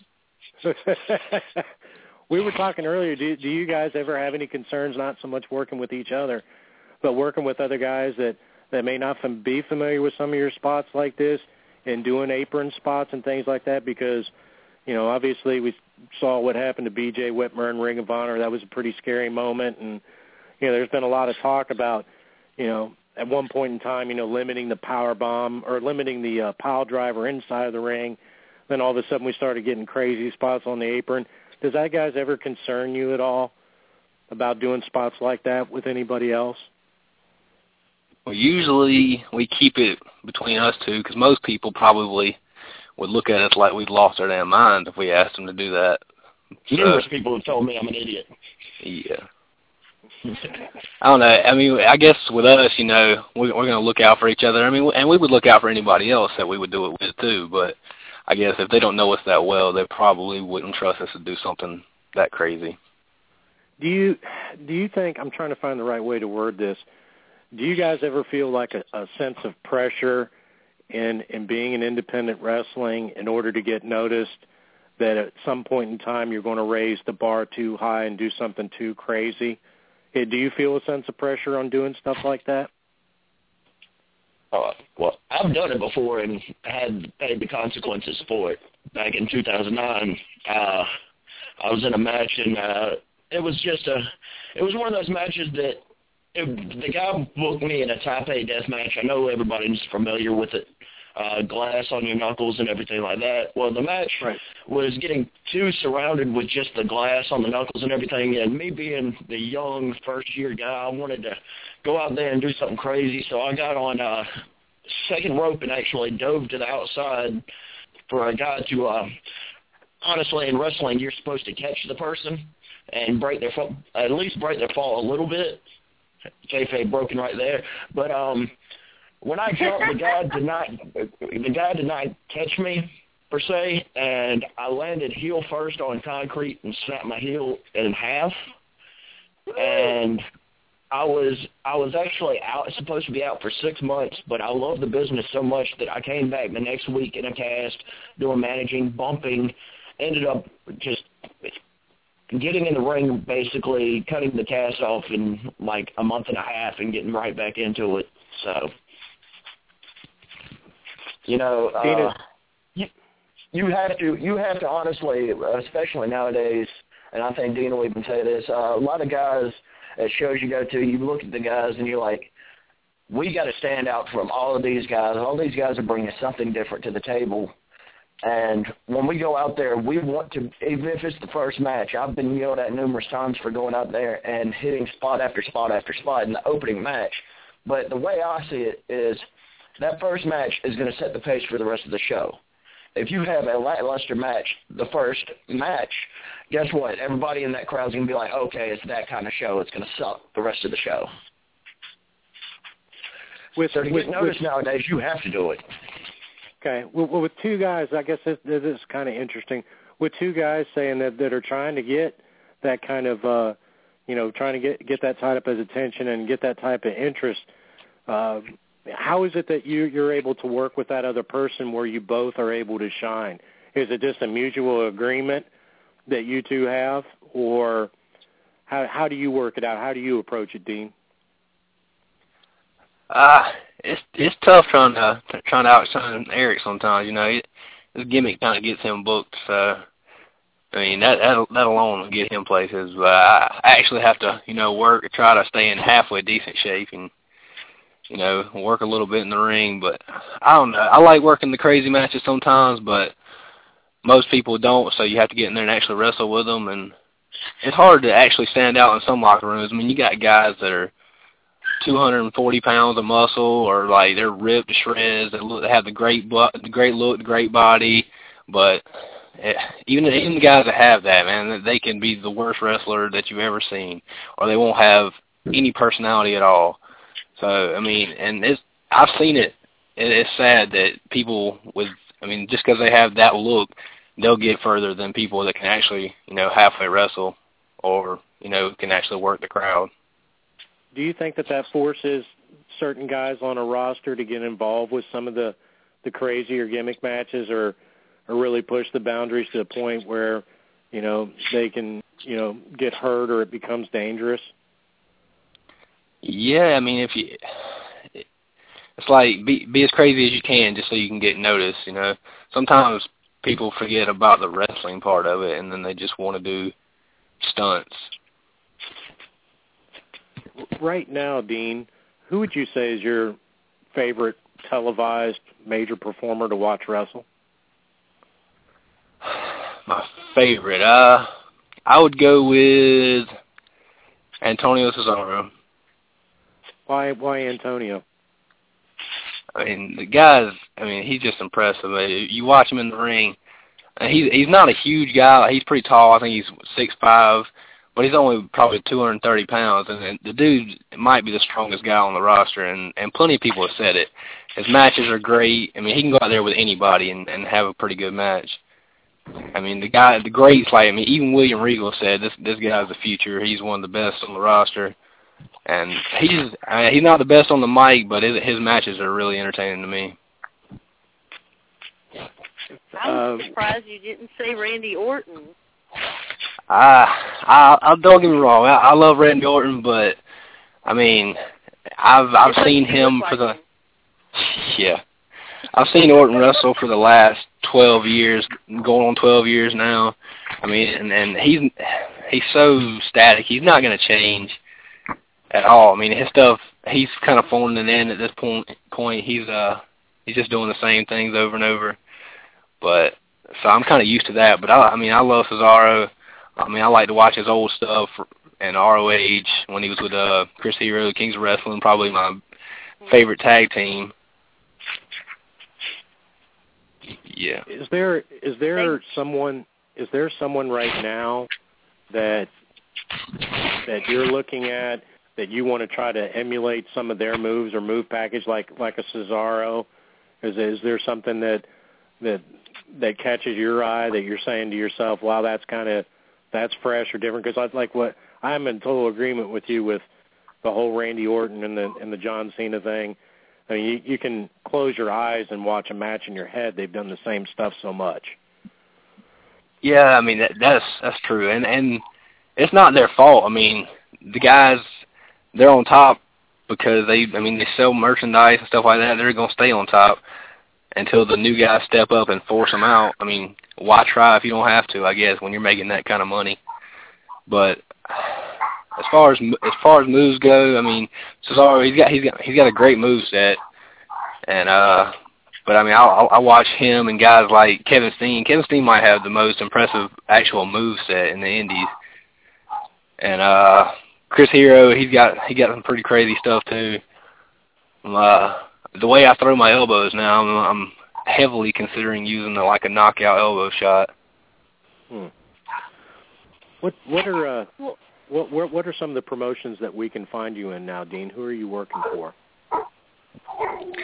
This year, actually, I've uh I've backed off a little bit on my show dates because I'm uh switching. Well, I'm kind of in between jobs and looking for one that's going to actually let me wrestle like I want to. It's hard to find one that'll give me weekends off.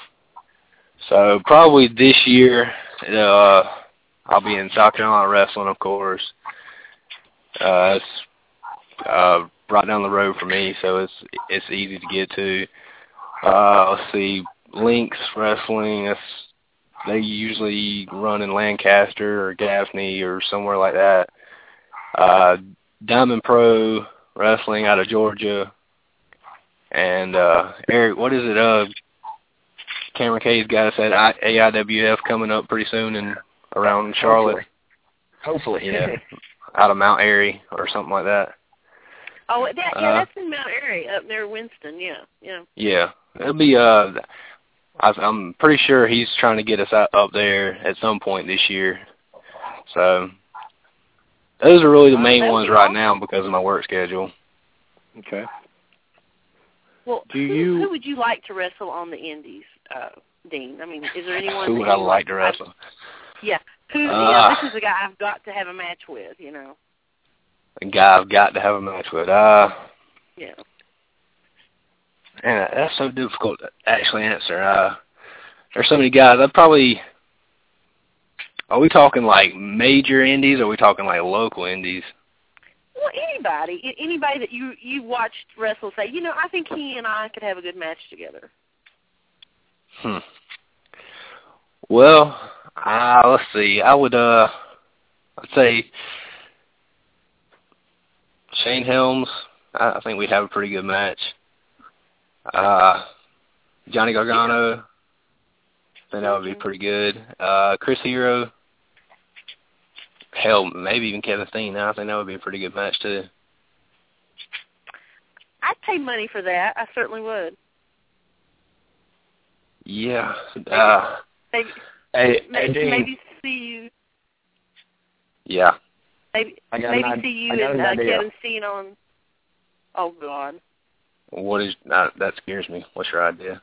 Since uh, since uh, since Lovely Laura has connections, I think Team Man Pretty should take on uh, her BFF and uh, Zane Riley one day. Wait, who's her BFF? Caleb Konley. Oh God. Oh God, what? I I didn't say anything. no, it's uh.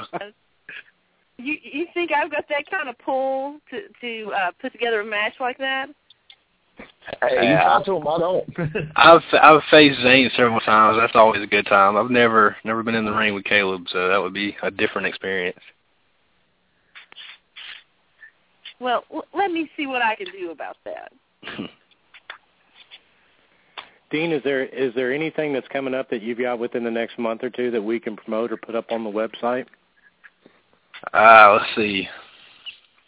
Do we have anything major coming up, Eric? Uh, you do, let's don't see. you?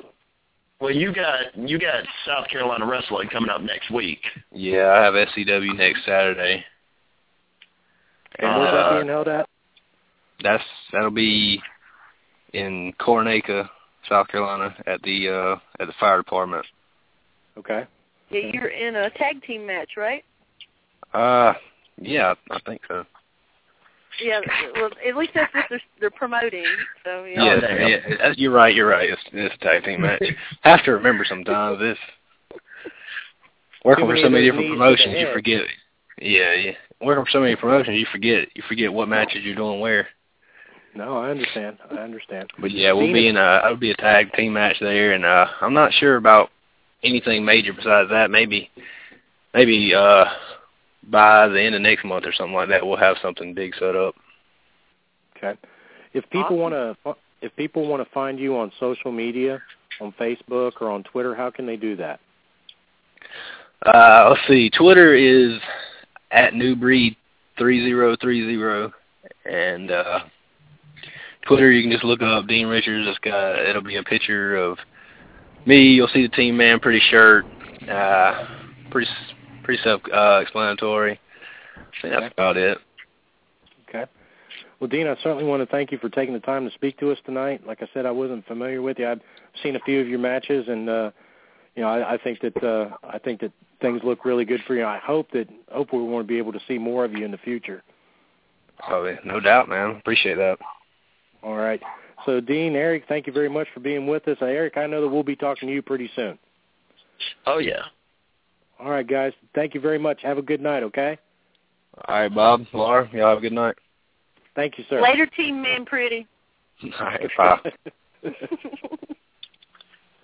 and there they go, folks. That was uh, Dean Richards and Eric Thompson, uh, both of them stopping by to to chat with us for a while. Uh, like I had said at the beginning of the show, I, I was not familiar with Dean. I've seen seen a few of his matches. I saw the match with Eric. Uh, that was a hard hitting match. I'm not going to lie to you. When when uh, Eric uh, first asked me to to look at it and give me his thoughts, and, you know, like I said to Eric, I was very honored, very humbled that that he would ask my opinion of a match or ask me to, you know, to look at the match and uh, ask me what my thoughts of it were. And uh, and th- those guys, uh, they went back and forth. There's there's no lie about that. They sure did, and you know they gave a great match um, it, anywhere. I mean, that power bomb alone, I cringed when he did it. I thought, oh god, that's gonna hurt. Yeah, that's why I made a point to ask him about that. I, and I even Yeah. sent him that on the message. That was uh, that was a pretty tough move. Pretty tough move. And you're going to have to remind me. You're going to have to make a note of this so that when we do get uh, when we do get Eric on, and we'll we'll, we'll have. I guess I kind of gave it away. We're going to have Eric on the show coming up on a future date. Please remind me to talk to him about his trunks.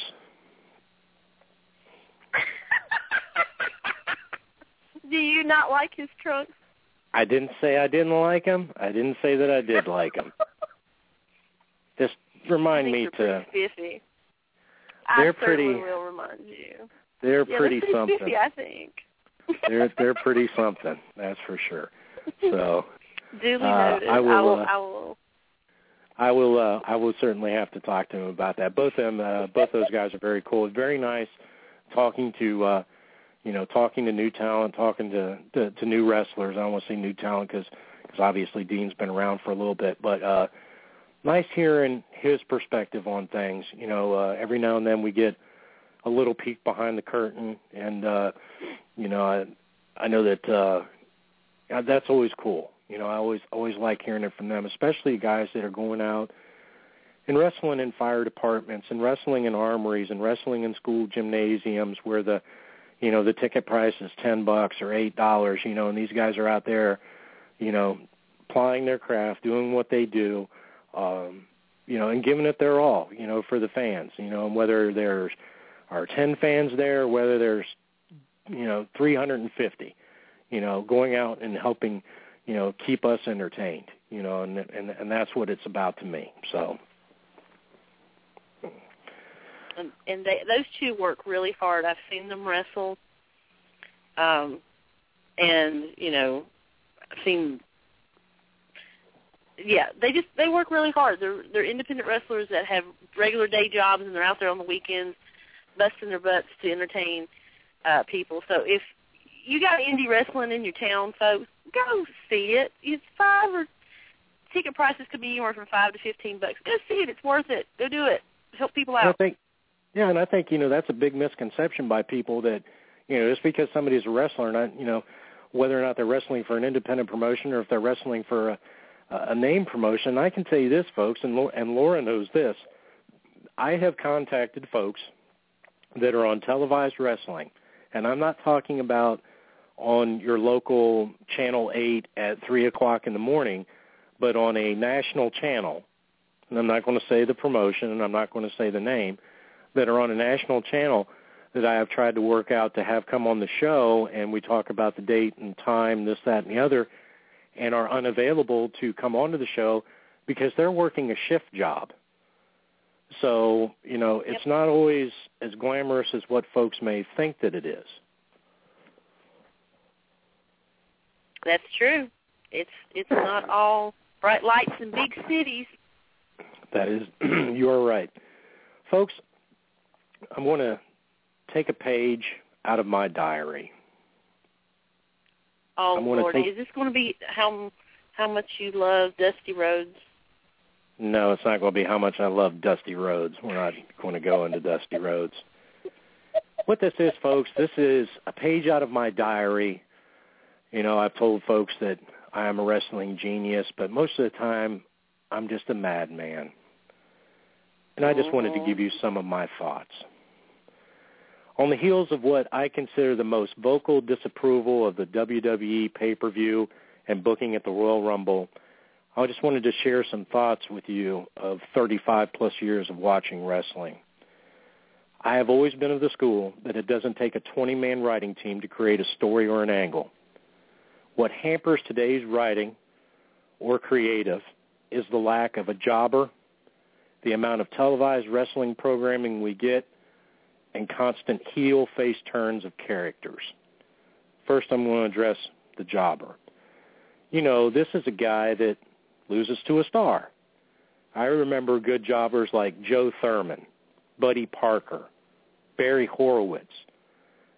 They made stars look big so that when two two bigger stars finally wrestled, it was a bigger event.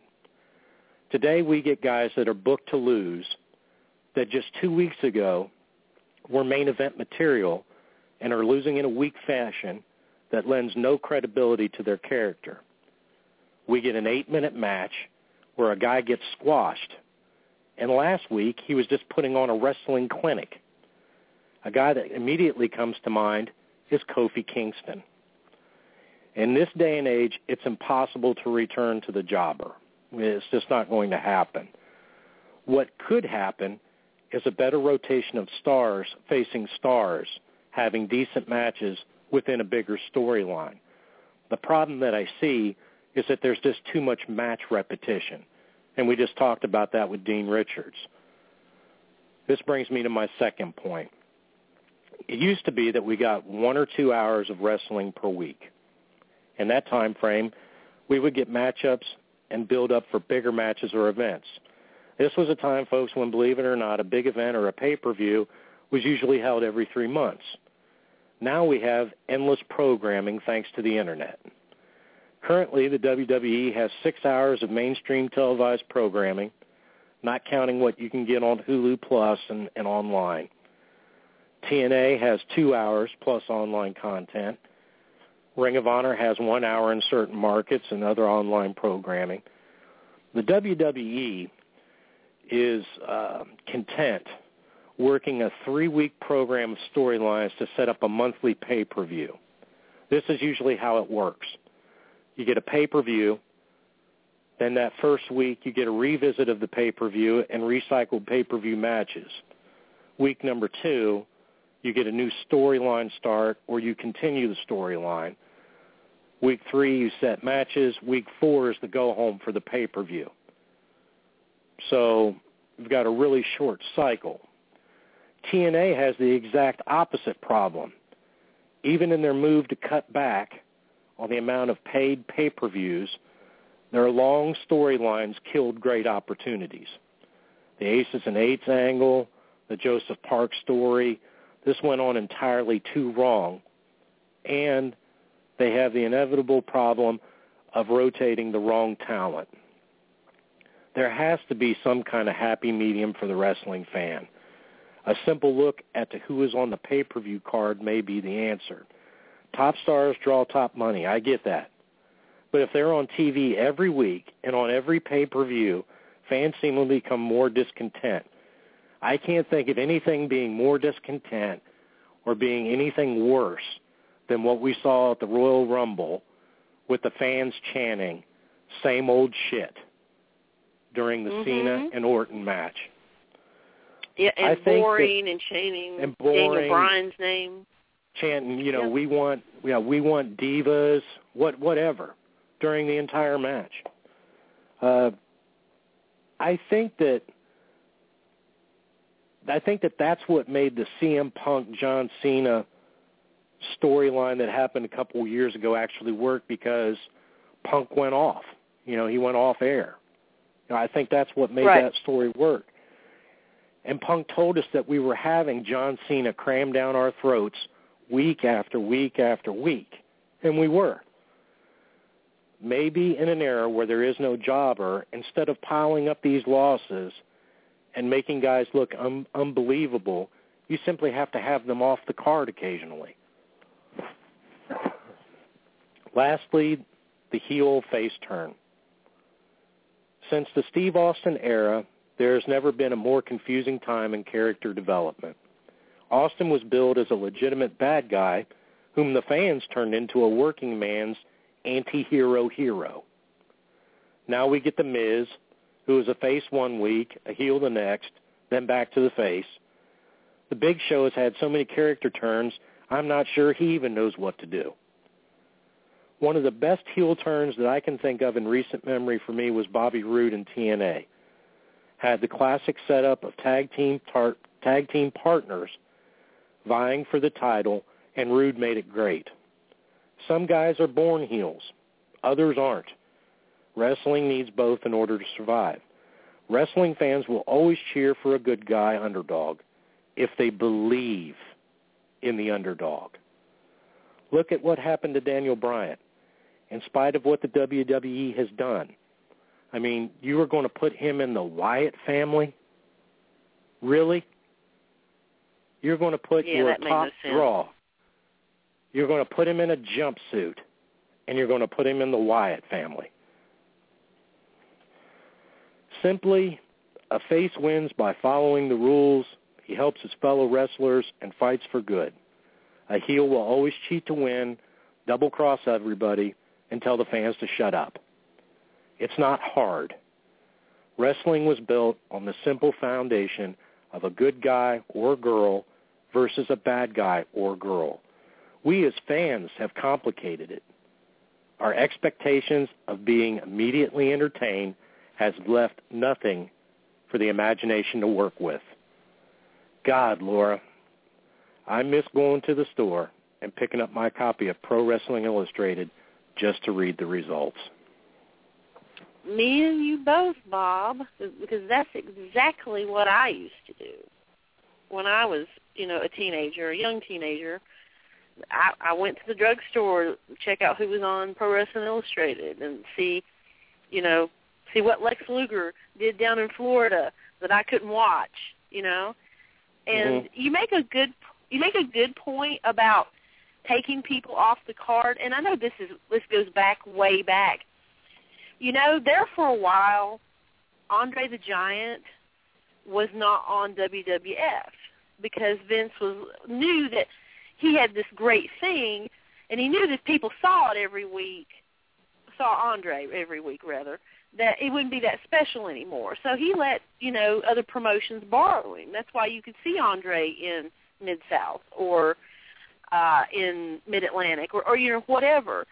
And I, I think maybe they need to get back to that, not lending out to other promotions, but maybe taking them off TV for a little while, like they did with Punk, because everybody was like, got to get Punk back. We got to get Punk back." And when he came back, it was awesome. And that he kind of did that this, you know, this past summer. He did the same thing. He took some time off, and when he came back, he and Jericho had this great match. So, you know, m- maybe they ought to just, you know, take a page from their own history and think maybe we don't need John Cena shoved down my th- our throats every week, or Randy Orton, or don't build up a match that I've seen 20 million times as the greatest rematch in the history of ever. You know, it wasn't. Well, I know that you know there there were a couple of things that came to mind after after I started looking into this, and one of them was I remember a, a guy that I talked to way back in the day, way back in the Bunkhouse Bob days when when Bunkhouse Bob almost put pen to paper and signed with the IWA. A guy by the name of Bull Miller. Uh, I was at his wrestling school, and he told me that Bob, just remember that every match is booked off of one thing. And I said, "What's that, Bull?" He said, "The rematch." You know, so even mm-hmm. going back then, you know, it, it was always about it was always about having the rematch. You know, and um, and I and I really do think I, I, I honestly believe this, and, and I understand. I get the point of merchandising. I, I understand the idea of promotion, and you want your top people there. People pay to see top stars. They pay to see their top stars while I'm wearing the twenty dollars T-shirt of my top star, and the ten dollar wristbands, and the glow stick, and the collector's cup, and the program. I get that. You know, I, I, I realize that. But at this point in time, uh, because we have fast-tracked the schedule of wrestling, and we're constantly getting uh, the same matches over and over and over again, um, you know, I, I think that that's what's really killing it. I, I just think that uh, that there's just not anything left to the imagination. And I, I honestly believe that. that there's nothing there, you know, to envision. You know, I remember, and this would be a more modern thing for for folks that remember ECW. I think probably one of the, I think Paul Heyman said that one of the greatest ECW angles was when the Sandman was quote unquote blinded by Tommy Dreamer, and this is on the uh, History of ECW DVD. excuse me, where he talks about uh, after the incident occurred, where you know he, he got blinded, um, that the Sandman, to his credit, did not leave his house for like 30 days. He didn't call anybody. He didn't talk to anybody. So when he came to the ECW arena to announce his quote unquote retirement and then turned and you know turned on Tommy Dreamer, everybody thought the guy was legitimately blinded. And you and I remember talking to uh, uh, Len Denton, and he said something right. to me that he said something to me that stuck with me ever since that ever since that we, the time we talked to him. Where you know I asked him about you know kayfabe being dead and the internet ruining ruining wrestling or you know doing this or that, and Len Denton saying, "You make or break your own kayfabe." you know, and that kind of goes back to what we were talking about with Punk at the beginning of the of the program. You know, guys don't necessarily have to be injured in a storyline in order to take some time off. You know, I mean, guys are, are are wrestling dark matches that that people will see at live events, but they're snapping pictures of it and putting it out all over the internet. You know, I think that's right. the thing that you know, with Daniel Bryan. I mean, those pictures went up and out, lickety split. yeah, when he was uh, when when he made his debut as a member of the Wyatt family. Yeah, I remember that. Yeah, and was crazy. what I think when I what I think nixed that whole idea was the crowd reaction to it. Number one, the crowds weren't that thrilled with it, and the internet reaction to it. You know, that that yeah that whole thing just completely befuddled me. I mean, you'd already tried to do that with Kane, and I know we're talking a lot about WWE, but I'm just these are the examples that are coming to my mind. You know, there was the inclination that we were going to do it with Kane, and then that just kind of dropped off. You know, Mhm. he went off to Yeah. go film a movie, and everybody thought he was being brainwashed by the Wyatt family. Nothing ever came of it. Now you got corporate Kane in a suit. So then we're going to try to do the same thing. We'll we'll we'll, we'll try to insert Daniel Bryan into this group. You know, which you know neither here nor there it didn't work. Guess what the match of the night was? Guess what the match of the pay per view was? It was Daniel Bryan versus Bray Wyatt. yes, it was best So- match on there. you know that whole thing of you know we're just going to try to throw something at the wall until it sticks or we're going to try to force this in just doesn't work. It doesn't work. You know th- this this notion you know i i think i think what the wwe has done with this you know the the idea of the streaming network and the app and all that they understand that their fans are tech savvy but they also have to understand in being tech savvy, you know, where you've got, you know, two-year-old children playing with uh, tablets now, is that you're going to have to understand that the fan that was of John Cena's 10 years ago, that 10-year-old kid, is now 20 years old. Everything and most likely secular. doesn't like yeah and, and doesn't like John Cena any longer um but and we've said this before who do you replace him with you know You can't you can't right now. If you're trying to if you're trying to find a molded character that's on the roster right now to replace John Cena, you're not. It's just like if you're looking for a molded character to replace AJ Styles in TNA, you're not. It's just not going to happen. You know. you're I think you're what- exactly right I think what folks are going to have to realize, both in in creative development and in, in ownership and in, in promotion, is is that at some point in time the well goes dry, and you're just going to have to look at other people and test some other things. You know that that constant you know that constant same matchup may be a money draw, but at some point it's going to cause you know friction with the fans you know, I know a lot of people that were very upset at the end of the Rumble, and I put it out. I, I posted a, a tweet about it. You know, just think if we had waited another month, you'd only had to pay nine ninety nine to see that match instead of fifty four ninety five in HD. well and you know um our good friend Terry Houston brought up a good point in a Facebook post if they're charging you that much for that what's it going to be like when they're only charging you 10 bucks a month for it Yeah, you know, that is a very quali- good point. The quality, is quality going to go down? Um, yeah, I mean, they basically got us. You know, Well, you know, and I they've thi- got us I think over a that- barrel now. Well, I think that that's where we have to turn to independent wrestling.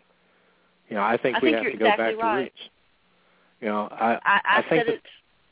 go ahead. I said it on my Facebook. You know, I've been spoiled by independent wrestling, uh, watching all the Dragon Gates and the Evolve, and and the PWX being there a live show, seeing that match with Cedric Alexander and AJ Styles. I'm spoiled. I'm kind of bored with, you know, what's out there on Monday nights and on Thursday nights. You know, I, I think you're right. I think our refuge is independent wrestling. and I just got a message from someone that said, "Bob, I thought that you stopped watching the WWE." I have, folks. My hand to God, I have not watched WWE on television since January 1st of this year. All the stuff that I'm going over is from from memory and stuff that I've read on Twitter and stuff that I've I've I've, I've called off of Facebook. I I I, I am Right. I made a promise that I would not watch WWE except for the exception of uh, WrestleMania for one calendar year. And uh, so far, to be honest with you folks, I haven't really missed it. I haven't missed it. Not after not after reading what I've read and and and, and hearing what I've heard. I don't feel like I've missed out on a whole hell of a lot. And that's You just my haven't. opinion. You haven't. You know? I mean, and I watched the Rumble and was so sadly disappointed with the whole thing. Well, I just know that there are other things that are out there that I can I can put my money in. Uh, I, I just you know I, I I just find it difficult to believe that in this day and age, with the demographic that most major wrestling promotions shoot for, which is 18 to 35, with the exception of you know a children's market for toys. You know, because Right. you know 18 to 35 are the ones that are actually paying for the merchandise. They're paying for the pay-per-views. They're buying the tickets. I just find it difficult to believe that you're going to continue to, to offer to the fan the same recycled matchups over and over, whether it be on television, online, on pay-per-view, and not get some kind of rebuttal about it. And then when fans do, like I'm doing, I'm sure I'll get some type of heat for this from somebody. You know, all of a sudden now I'm a smark. I'm a smart ass. I know better than the promoter. I know better than Vince McMahon. I know better than the wrestlers. Folks, I'm just a fan. I'm just telling you from a fan's perspective. Am I going to pay fifty four ninety five, or uh, better yet, am I going to pay twenty nine ninety five for a ticket to go see Randy Orton and John Cena wrestle again? The answer is no. I'm not, because I've already seen it. I don't need to see it again. Do I have my favorite matches from yesteryear, you know, where timeless classics are? Certainly I do. And I know that Laura does as well. We all do. But you're not going to serve me the same leftovers week after week and reheat them in the microwave and try to tell me that I'm dining in a five-star restaurant. we got a saying down here in the South. It goes something like this. Don't piss down my back and try to tell me it's raining. what y'all do down there? Good God. That's what I know. Folks, I also wanted to uh, I wanted to mention again, and I uh, we will put this up on the website tonight. Um, if you are planning on going to the PWX show on February 15th, Rise of a Champion 9 in Concord, you can go to pwxprowrestling.com backslash tickets, and you can enter in this code and get a $4 discount off of any ticket. The code is PWXLFA4. That's a $4 discount off of a ticket. Uh, this would, again, would make kids or children's tickets under the age of 10 only a dollar for general admission, and adults it would be $11 uh, for general admission. Uh, and again, that code is exclusive for our show. Uh, and again, I got another message. It says, uh, "Are you guys being paid by PWX, Bob? You're a sellout." Uh, folks, I'm No, not being paid not. by PWX. Uh, I am not a sellout.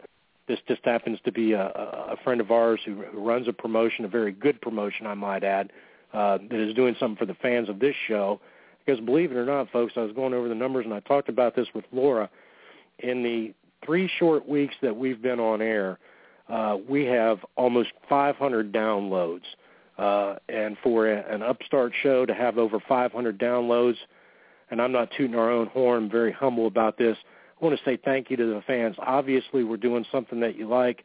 Obviously, we're talking about something that that you want to hear about.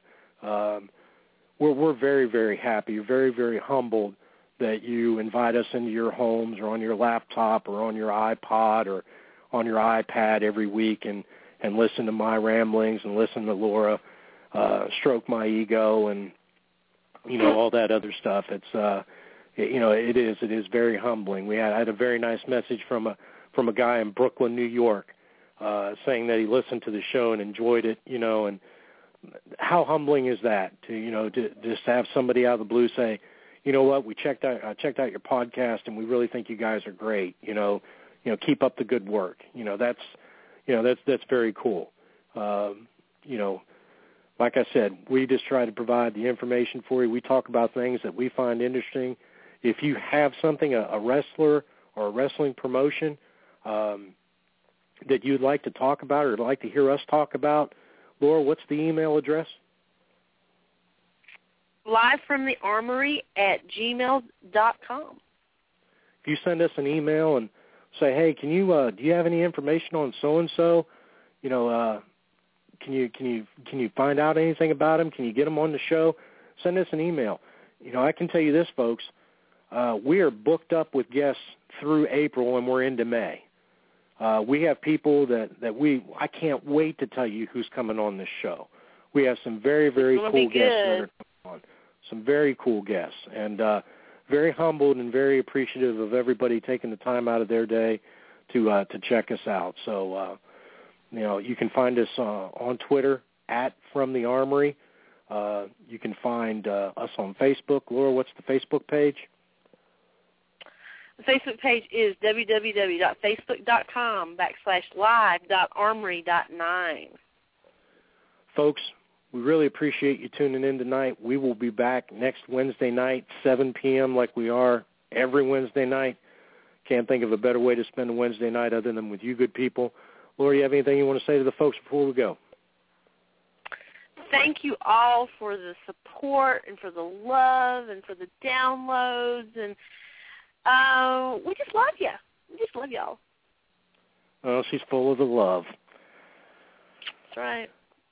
Folks, thank you very much for being with us tonight. Uh, hope that you have a good evening, and we will see you here next Wednesday night. Have a good night, folks.